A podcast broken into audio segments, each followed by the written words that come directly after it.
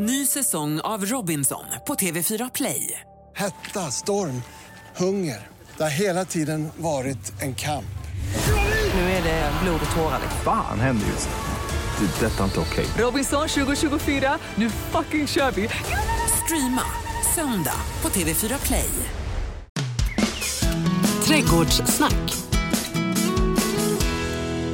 tar oss ut i vår lilla trädgårdstäppa och herregud alltså eh, vilket bidrag du har kommit med idag Annika Åh, Sjölin. ja, ja, Vi har visst. bidragit med Ja. Gunnel Karlsson, välkommen tillbaka. Tackar, tackar. Hur är livet i trädgårdstäppan hemma i Arlöv? Bättre än någonsin, faktiskt. Du berättade här innan vi drog igång inspelningen att din trädgård har nog aldrig varit så vältuktad. Ja, så vältuktad är ju aldrig min trädgård, men jag har varit väldigt mycket ute i den. Och Okej. igår röjde jag runt i en förvuxen magnolia och en förvuxen, ett rynkolvon. Som jag liksom inte tidigare har insett hur stort det har blivit, men oh, Alltså, förklara vad ett rynkolvon för oss då som är lite lengräddade. det vet ju Annika. Ja, lite större buske som är städsgrön. Alltså den behåller bladen och så ser den fantastiskt rolig ut på vintern tycker jag. För den, den, liksom, bladen hänger lite så den ser ut som att den tycker att vintern är ganska så jobbig men sen blir det bättre. Ja. Eh, och så blommar den i vitt. Som, eh, Har du något rynkolvon själv hemma? Nej, tyvärr har jag inte det. Men eh, det kanske kommer att föras upp på den där listan över saker som behöver handlas in genom åren. Städsgrön är liksom ditt eh, signum lite grann Mm, annars. det är det. På något vis va? Det stämmer. blommar något fruktansvärt just nu måste Gör jag bara det? säga. Så det var liksom frömjöl och pollen över hela den här platsen där det här jätteträdet stod. Och det var ju väldigt trevligt. För Ja, det och det finns var ju... inte alls fruktansvärt utan det Nej. var bara helt fantastiskt. Är det en sån och favorit som alla pollinatörer gillar också eller? Jag vet inte om det är så himla mycket pollinatörer i den egentligen vad jag kan se. Men Nej, jag tror inte nej, det. det är de nog är inte så det. lockade av just De det. har annat. De har annat. De sticker till. Nej, nej, Nej, det de aldrig. inte. Jag är inte ens rädd för dem längre. Är du inte det? Nej, jag har jättemånga sån här eh, bibon eh, för solitärbin hemma där jag sitter nu så jag har vant mig vid att de är runt benen på mig och, och sådär. Eh, och jag har varit Så ni blir inte helt stissiga liksom, när, när, liksom, Nej, när, man, när, när, när ni sitter och fikar ute i trädgården eller i bersån sådär? Nej. Getingar, jo, då springer jag. Ja, nej, då springer inte jag. för Då, det är då de blir arga. det skulle bli getingsommar i år läste jag också så att Oj. vi får väl passa oss. Jag läste om de här stora gigantiska, någon sån här asiatisk eller någon amerikansk monstergeting också. Jag ska ju inte skrämma upp någon men jag bara säger det. Ser ni någonting som kommer surra, det kanske inte är en duva utan det är en I monstergeting. vilket land fanns nu denna monstergeting? Alltså bara för att sätta det här i ett perspektiv på något sätt. Vi bor Alltså- i Sverige, hur många monstergetingar har vi här? Ja, men inte så jättemånga, men de hade importerats via någon transport. Vi rör ju oss lite Mm. så över. Ja, Men det var inte det, utan vi Nej. ska prata om lite mindre saker som kanske inte sticker så mycket heller för den Mm. delen. Eh, Bi, bin, Ja, alltså i alla fall pollinatörer. Eh, är, alltså de här flygande små djuren som vi ska lära oss att tycka väldigt mycket Mm. om. Det är det dagens program ska handla om. Att alla kan faktiskt göra någonting för att bidra till att det blir eh, bättre pollinering av våra växter överallt. Och det behöver man liksom inte äga en större, ett större lantbruk för att odla raps och se att det är många pollinatörer. Utan tvärtom, alla kan göra någonting för att det ska bli mer utav de här djuren som vi behöver. Men varför har det blivit så? Alltså, jag känner att nästan de sista tre, fyra åren så har, har det förts upp på agendan. Det dyker upp varje år. Alltså, bikris och om hur våra bin och rädda bin. Alltså, Förklara grejen, liksom, varför det är så viktigt, kanske extra viktigt nu att ta hand om.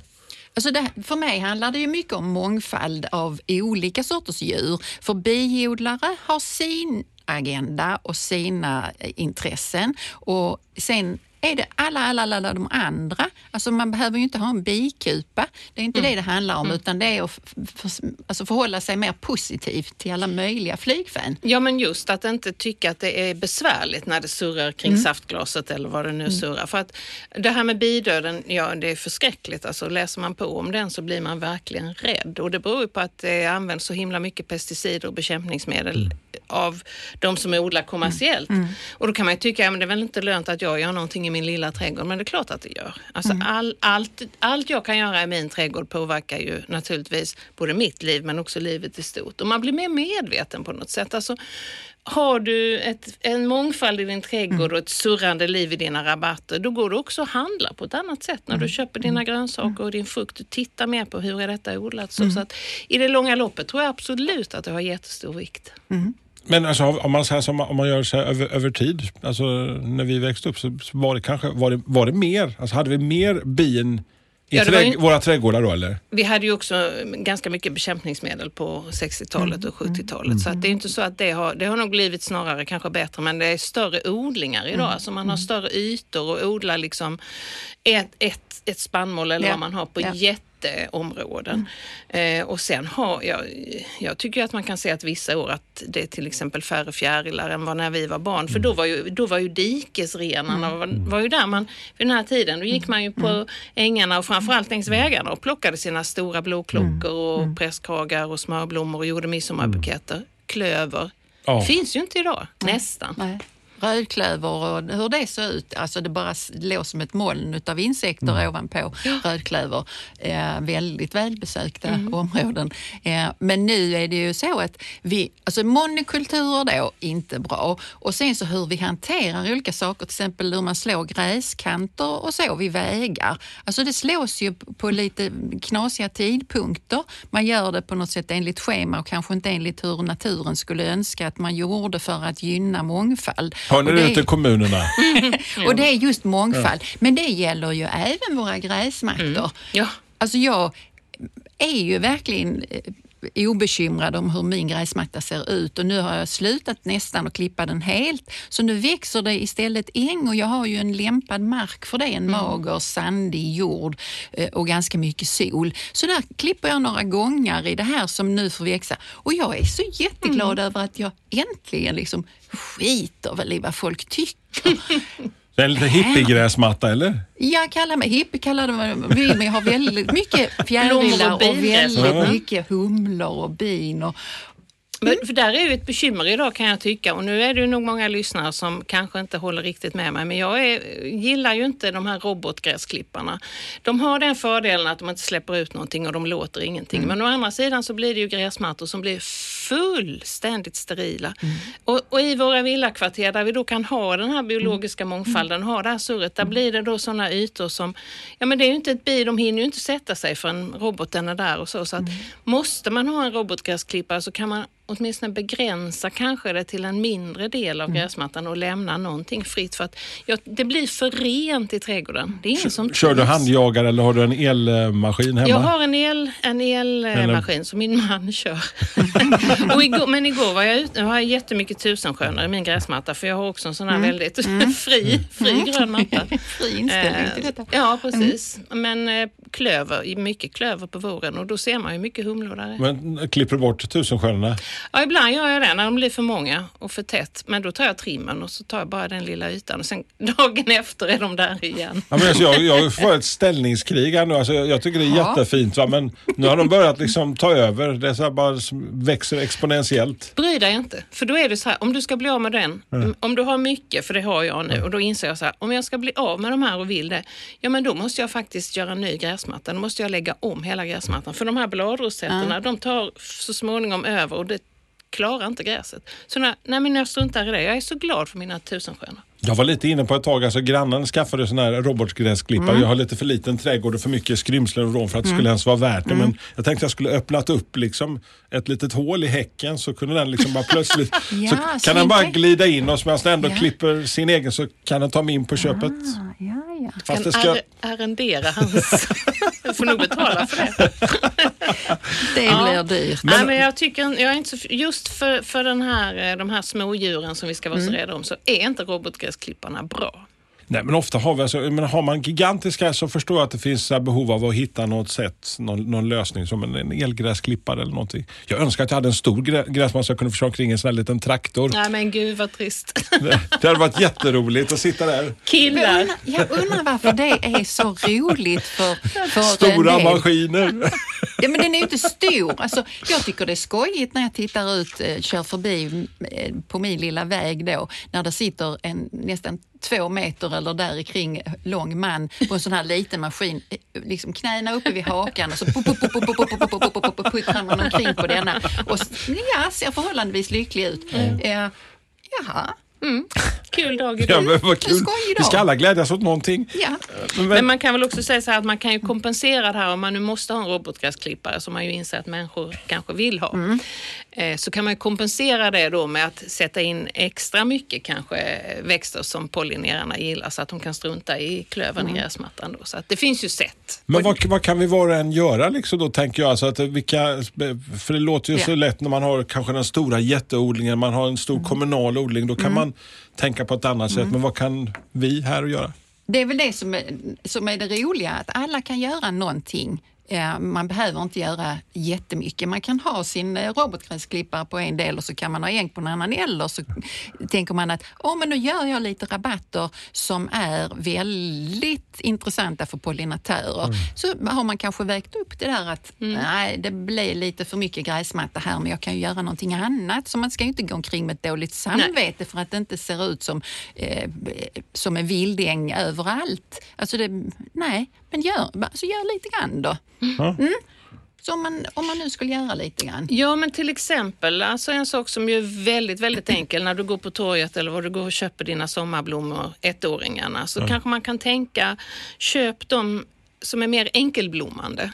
Därför att då hittar pollinatörerna rakt in till pollenet och nektarn. Om de ska in och liksom joxa i en super, super, super dubbel pelargon så blir det mycket svårare. Det är ett enkelt sätt att, att hitta blommor som, är, som nästan bjuder ut sig. Liksom. Så här, ha, här, hej, här är jag, kom hit. Eh, det, och det är väldigt enkelt, det kan alla välja. Ja. Och man kanske inte ska göra det så krångligt heller. Jag kan ju tendera att liksom gå till överdrifter och tänka åh, nu måste jag kunna allting det här. Eh, men det behöver man ju inte. Det är ju ganska små saker eh, som man kan lära sig att tycka om maskrosor till exempel. En fantastisk eh, pollen och nektargivare. Eh, så ja, några sådana. Och nu, alltså jag har ändrat mig mentalt. Att Okej. Det är helt fine alltså med maskrosor. De är faktiskt ganska vackra. Men det är sånt man lukar bort Annika. Nej, eh, det kan man göra. Det gör jag i mina rabatter där jag har växter som inte kan konkurrera med maskrosorna. Men de har också platser där de får lov att växa precis hur de vill och blomma hur mycket de vill. Eh, och sen så håller jag efter dem när jag inte vill ha dem. Men det är absolut inte överallt. Ja, men jag tror att det handlar mycket om det du säger, det där att ändra sitt seende, att förstå vad saker och ting är, är till för. Att det, De är inte till för att irritera oss utan de finns där av en anledning. Och lyfter du, går du ut i ditt växthus och lyfter på en kruka och så, så kryllar det av gråsuggor där så tycker folk att det är äckligt, bort med dem, hur ska jag döda dem? Nej men döda inte dem för de har, de har liksom sin roll. De, de tar hand om andra små bakterier och svampar och sånt som finns där. Så att allting har liksom en plats. Och de Ja, men till 99,9 procent så hjälper de mig i trädgården. Att, att försöka tänka så istället. De är till för att hjälpa till, de är inte till för att irritera mig. Så är det med skräphögar och sånt. Så Mm. Man behöver inte städa så mycket, man lämnar skräp. Man slänger in eh, ogräs man har lukat kan man ju slänga in i buskar och så. Om det inte är massor med frö på dem, vilket inte är så mycket så här tidigt på säsongen, så bara skjuta in det där och låt det ligga där.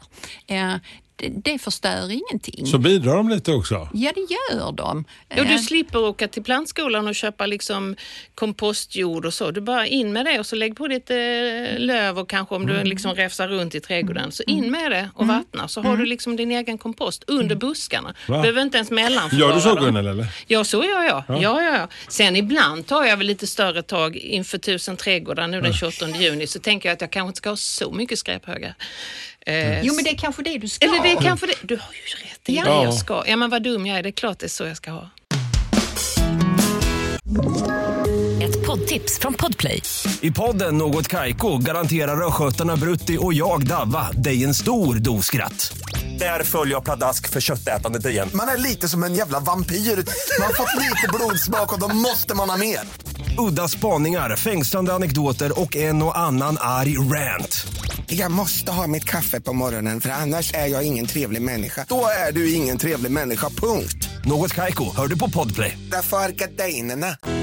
Ja, vi får ta en Ja. liten pusha lite för tusen trädgårdar. Hur går det med det här i sommar? Jo, men vi har ju bestämt att vi ska genomföra det i alla fall eftersom vi tycker att det är trädgård, det är utomhus. Eh, det här att folk visar sina trädgårdar är en positiv sak rent mentalt. Sen kan man ju sprida smittan då naturligtvis, men vi har bestämt att vi begränsar antalet så varje trädgårdsägare får bestämma Ja, aldrig över 50 naturligtvis, men jag ska till exempel ha 25 som gräns i min trädgård. Så att jag tror ju att det till och med kan vara en fördel att försöka få färre att gå in samtidigt i trädgården, för då kan de faktiskt se någonting. Om man vill vara med i det här tusen trädgårdar så man känner att oh, jag har en trädgård som kanske skulle Mm. platsa in här. Ja, då är det lite för sent, för det var sista anmälningsdag första juni. Men till nästa år, Om två år, det är vartannat år. vartannat Det ska år. du absolut tänka dig för och titta. Och kanske åka ut nu den 28 juni och se hur det är. För det är alla sorters trädgårdar. Stora, små, fula, snygga, eh, röriga, välordnade. Ja men det är verkligen alla sorter. Och väldigt roligt. Alltså man får så mycket vänner för livet skulle jag säga av att visa sin trädgård. Har du, har du varit med där Annika? Nej, alltså jag är ju för privat. Är det så? Ja, jag, jag, jag, eh, hade, alltså jag är ju lite eremit, eh, så, så det hade jag inte... eh, Det var därför du blev så, när du fick en granne efter flera Ja, år. ja.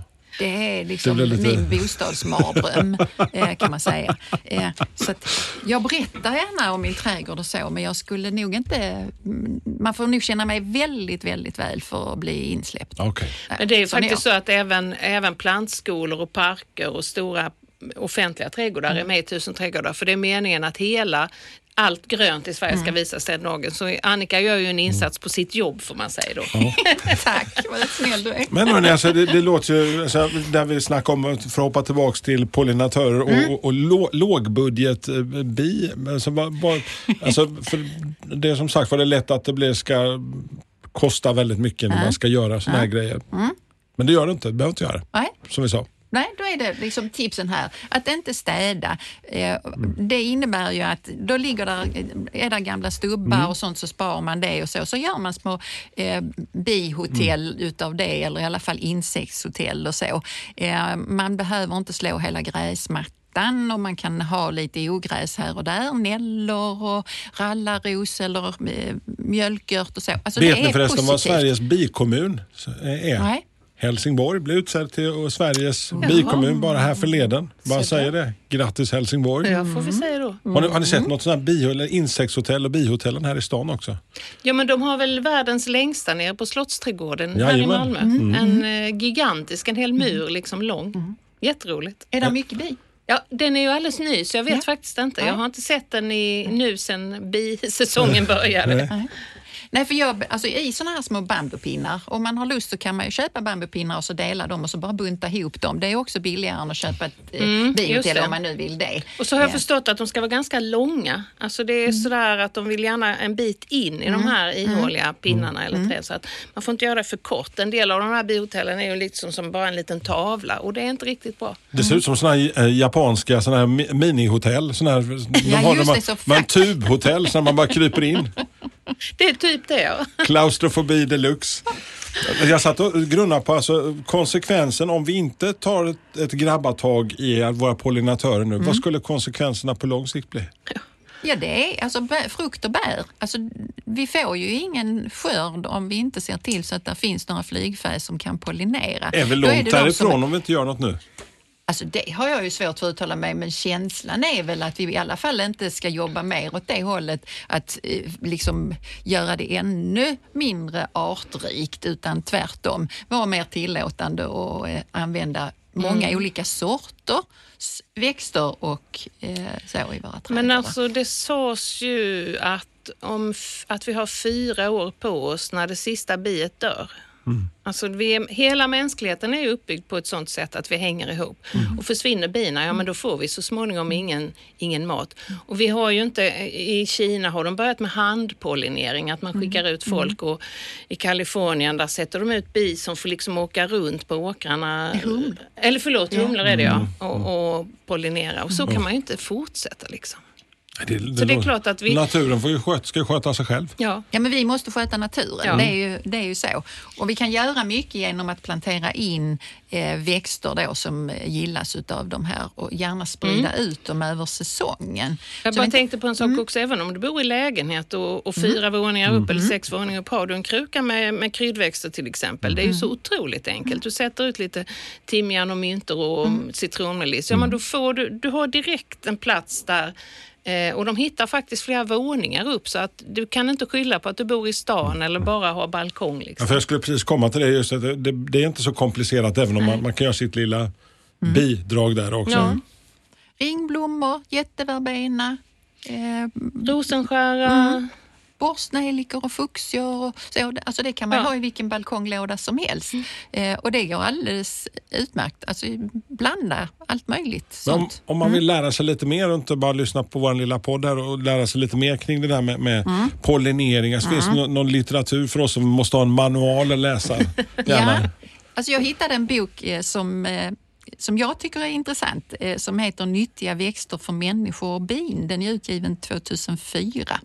Eh, egentligen är den nog främst till för biodlare men där finns liksom spalter som jag gillar. Eh, och där man kan gå in och titta, liksom, här och vilka buskar är det som ger eh, pollen och nektar och hur mycket och så. Eh, och vi kommer att prata buskar och träd, eh, alltså bidrag nästa gång vi träffas också. Eh, men den tyckte jag, den gillar jag. Och där kan man hitta allt möjligt, allt från ogräs till mer eh, växter som man kanske är intresserad av att odla själv. Det är väl inte så många som vill odla maskrosor. Det har precis kommit flera sådana spännande böcker just om vad man kan äta i naturen. Det där som Mm. man annars förkastar. Liksom. Och det finns ett begrepp som heter skogsträdgården. Som finns en, en livslevande skogsträdgård utanför Hör där man arbetar liksom också med ett naturligt sätt där allting hänger ihop från Mm. högt till lågt. Och, det, och där kan man ju åka på studiebesök och där är det verkligen så. Där är det väldigt, jag menar rufsigt och vildvuxet och samtidigt så ser man att wow, det här är verkligen en levande miljö. Det är bara, men det är helt fantastiskt att komma in där och se liksom hur allting samarbetar. Maskrosblad går faktiskt alldeles utmärkt. Alltså det är en variant av rucola på något vis. Visst är det det? Blommorna, Och så går, vackra. går, jättegott vin av maskrosvin. Eh, Ganska gott i alla fall. Eller, gott, kanske gott, men det, det är väldigt urindrivande också. Det används som en sån gammal huskur. Så faktiskt vätskedrivande. Se vilken nytta man Ja. kan ha Ja, av dem. alla dessa pollinatörer. Vi ser vad ni missar. kan man gräva upp om man nu vill det. Så kan man skala dem och hacka ner dem i sallad. Det lär också vara gott. Alltså jag måste bara prova.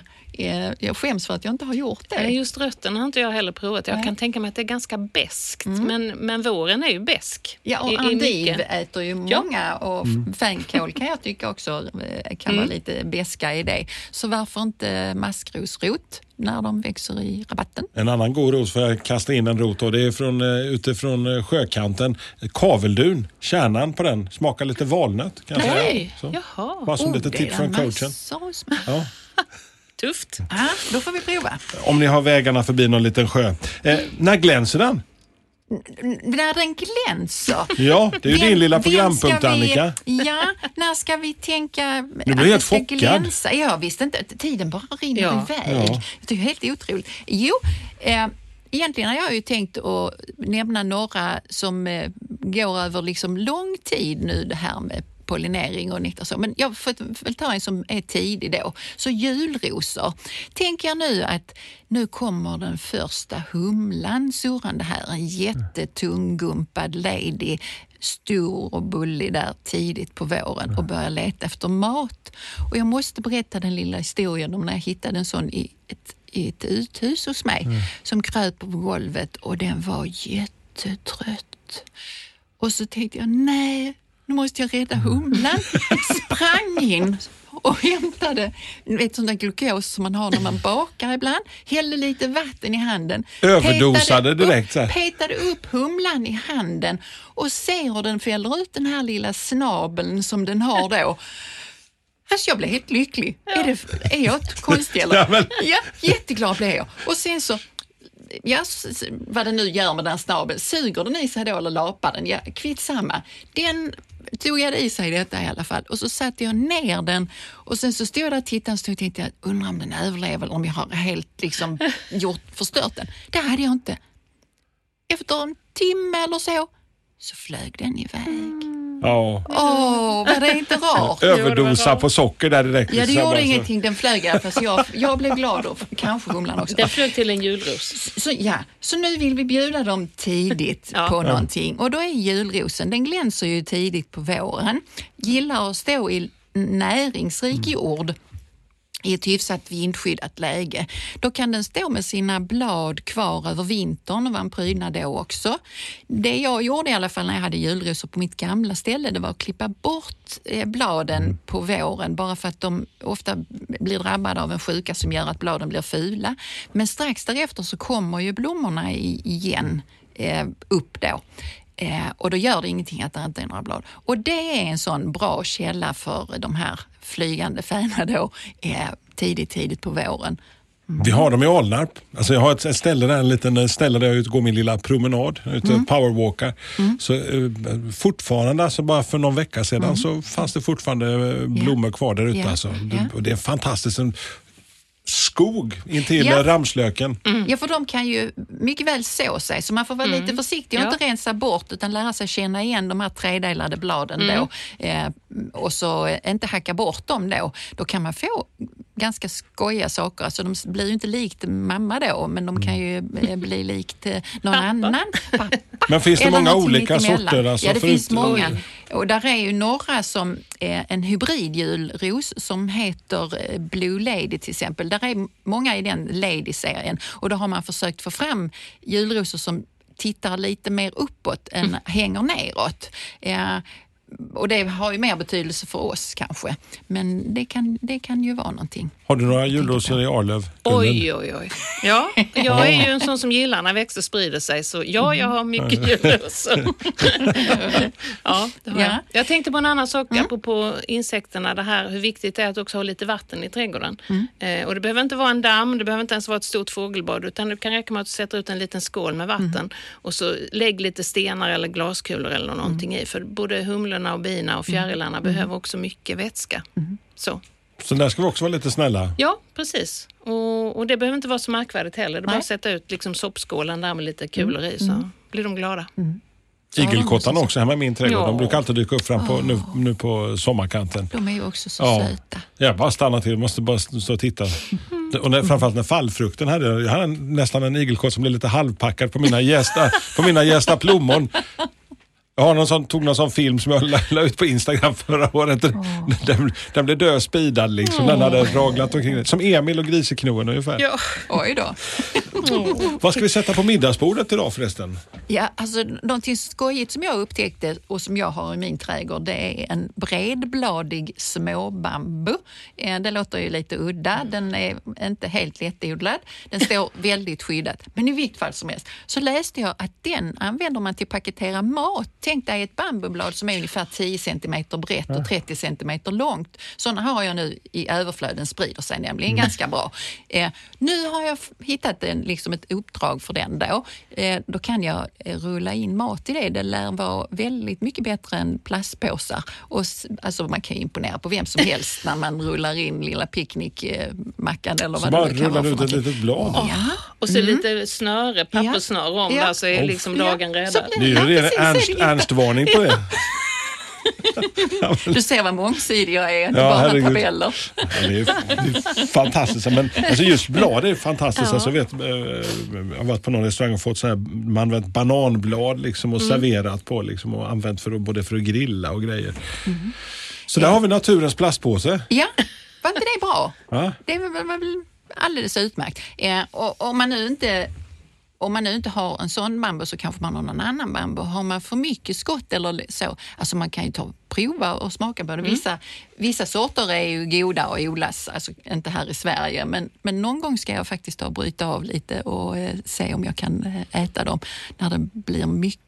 Du slickar där i munnen. Du Ja, jag blir bara hungrig. det. Du blir hungrig nu. Snart lunch. Men vad är, vad är det bästa ät bara du har i din trädgård, Gunnel, förutom i orangeriet? Ja, det är ju inget, det är inte så exotiskt som Annikas då, men jag har, alltså jag måste ju varje år ha basilika.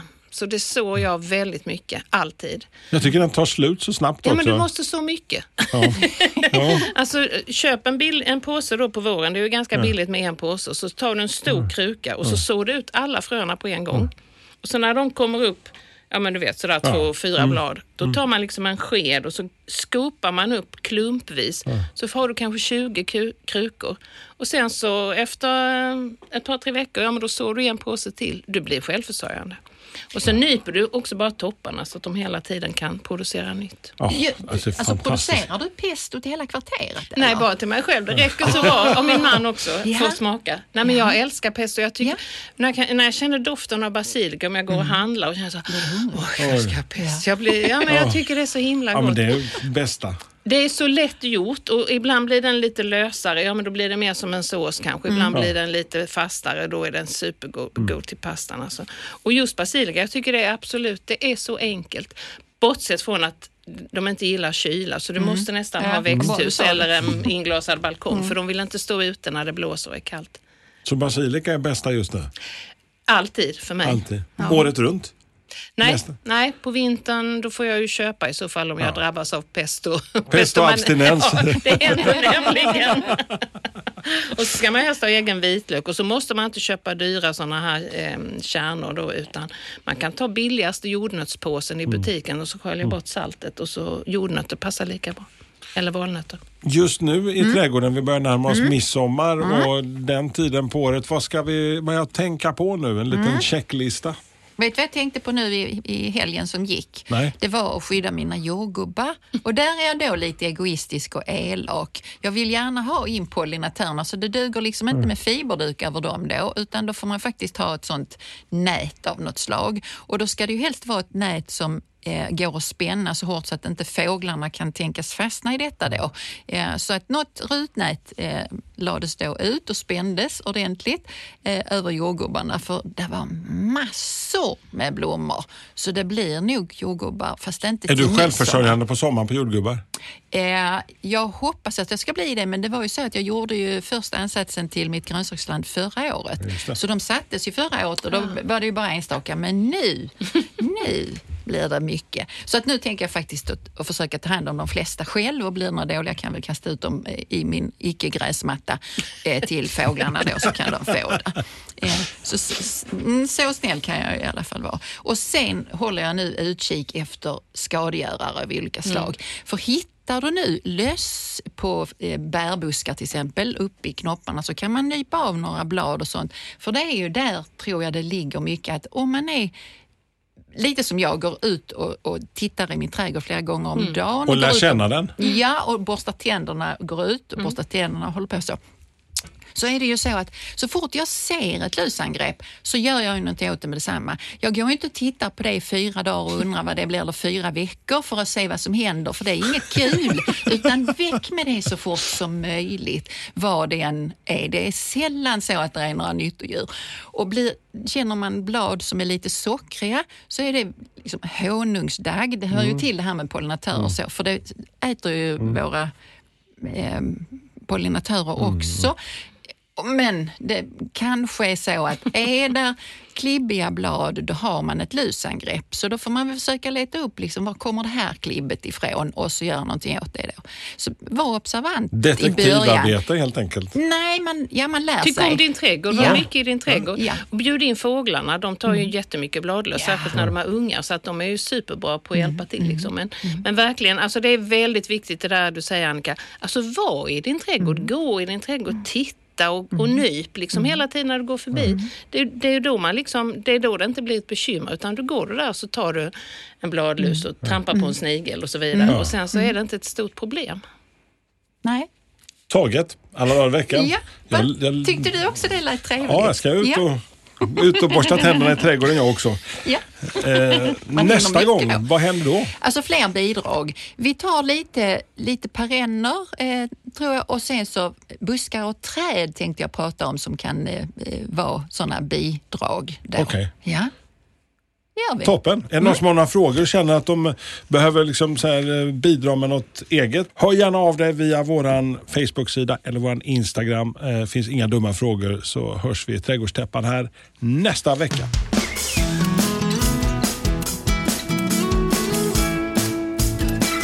Trädgårdssnack Ett poddtips från Podplay.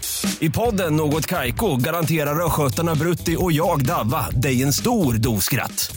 Där följer jag pladask för köttätandet igen. Man är lite som en jävla vampyr. Man har fått lite blodsmak och då måste man ha mer. Udda spaningar, fängslande anekdoter och en och annan arg rant. Jag måste ha mitt kaffe på morgonen för annars är jag ingen trevlig människa. Då är du ingen trevlig människa, punkt. Något Kaiko, hör du på Podplay. Därför arkadeinerna.